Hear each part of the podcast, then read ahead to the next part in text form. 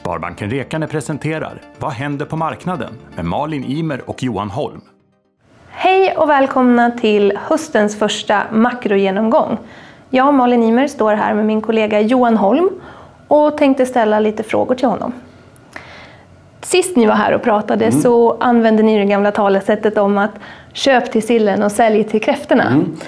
Hur har sommaren varit i det avseendet och vad har hänt i makrovärlden i stort?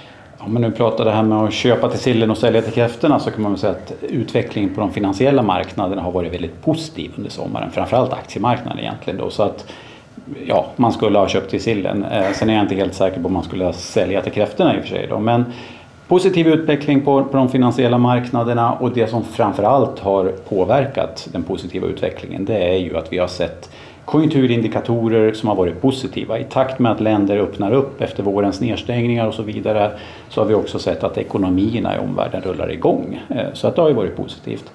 En annan aspekt det är ju alla de här stimulanserna som centralbankerna och olika nationer har sjösatt under våren och sommaren och det här hjälper ju också till naturligtvis när det gäller den positiva utvecklingen. Så att eh, de två aspekterna eh, framförallt då skulle jag vilja säga har hjälpt till att eh, skapa den positiva utvecklingen. Mm. Vad tror du blir de viktigaste faktorerna som styr höstens utveckling? Eh, jag tror att det är en, några olika faktorer som kommer styra faktiskt. Det ena är ju naturligtvis då det som vi redan har varit inne lite grann på. Vad händer med konjunkturåterhämtningen nu? Eh, man pratar ju väldigt mycket om en andra våg av smittspridningen och det handlar ju väldigt mycket om hur omfattande kommer den bli. Eh, hittills så har man väl sett att det blossar upp lite här och var med lite olika smittspridning då. Men, det har inte varit så stor omfattning att länder har behövt stänga ner igen. Så att hittills så ser det ju bra ut när det gäller den aspekten. Eh, en annan faktor tror jag som blir väldigt viktig det är ju vad som händer i USA nu i samband med presidentvalet i november. Eh, vi ser ju att Trump är lite pressad i opinionsläget och så vidare. Och vi har sett tidigare att när han är lite pressad så försöker han att skapa lite, lite fokus på andra saker, bland annat då Kina då, att skapa någon form av, av, diskussion kring hur framtida handelsavtal med Kina skulle se ut. Och där är man ju lite grann för att det skulle kunna bli ett handelskrig mellan USA och Kina och det vore ju naturligtvis negativt om det blir så. Mm. Eh, en ytterligare faktor som vi hade uppe i våras här som vi pratade om också som hade flugit lite under radarn det var ju egentligen Brexitfrågan och där ser vi ju att den börjar vi närma oss nu eh, Storbritanniens utträde och det börjar komma upp lite diskussioner kring hur, hur blir avtalet med, med, mellan Storbritannien och EU. Så att den är ju viktig då. Ehm, och det är ju lite risker som vi har pratat om nu men jag skulle också säga att vi kan eh, lyfta upp möjligheter och där är ju framförallt då att eh, för varje dag som går så kommer vi närmare ett vaccin mot covid-19 och det är klart att när den dagen kommer och vi har ett fungerande vaccin då, då är vi ju tillbaka till någon slags normalitet ganska snabbt faktiskt. Just.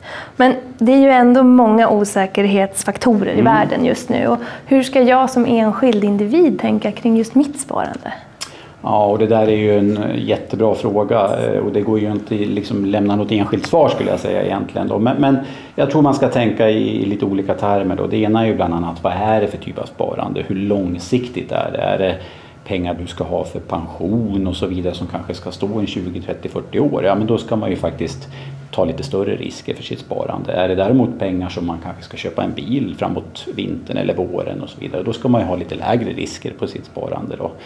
Eh, jag tycker också att det man ska tänka på det är att kanske inte agera känslomässigt när det blir lite oroligt utan faktiskt ha kanske ett regelbundet sparande och där tycker jag att månadssparande är ett jättebra taktik att använda sig av. Och trots allt är det väl så att allt sparande som blir av det är egentligen det bästa sparandet skulle jag säga. Visst är det så. Mm. Stort tack Johan! Tack Malin! Tack! Vad händer på marknaden presenteras av Sparbanken Rekane, en lokal bank i Eskilstuna och Strängnäs kommuner.